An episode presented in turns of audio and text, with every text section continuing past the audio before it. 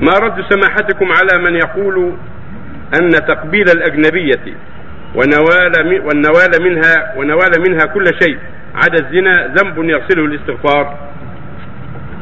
هذا منكر ويصار عليه يكون كبيرة يكون من الكبائر.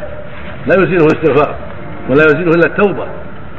فإذا قبلها بغير حق قبلها وهي غير محرم له أو مسها أو ما أشبه ذلك فهذا لا يمحو إلا التوبة وذنب ويصار عليه كبيرة.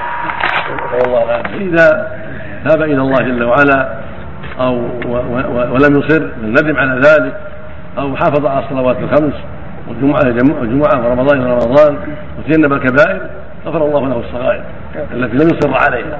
أما إذا أصر عليها صارت كبيرة نعوذ بالله لا بد فيها من التوبة.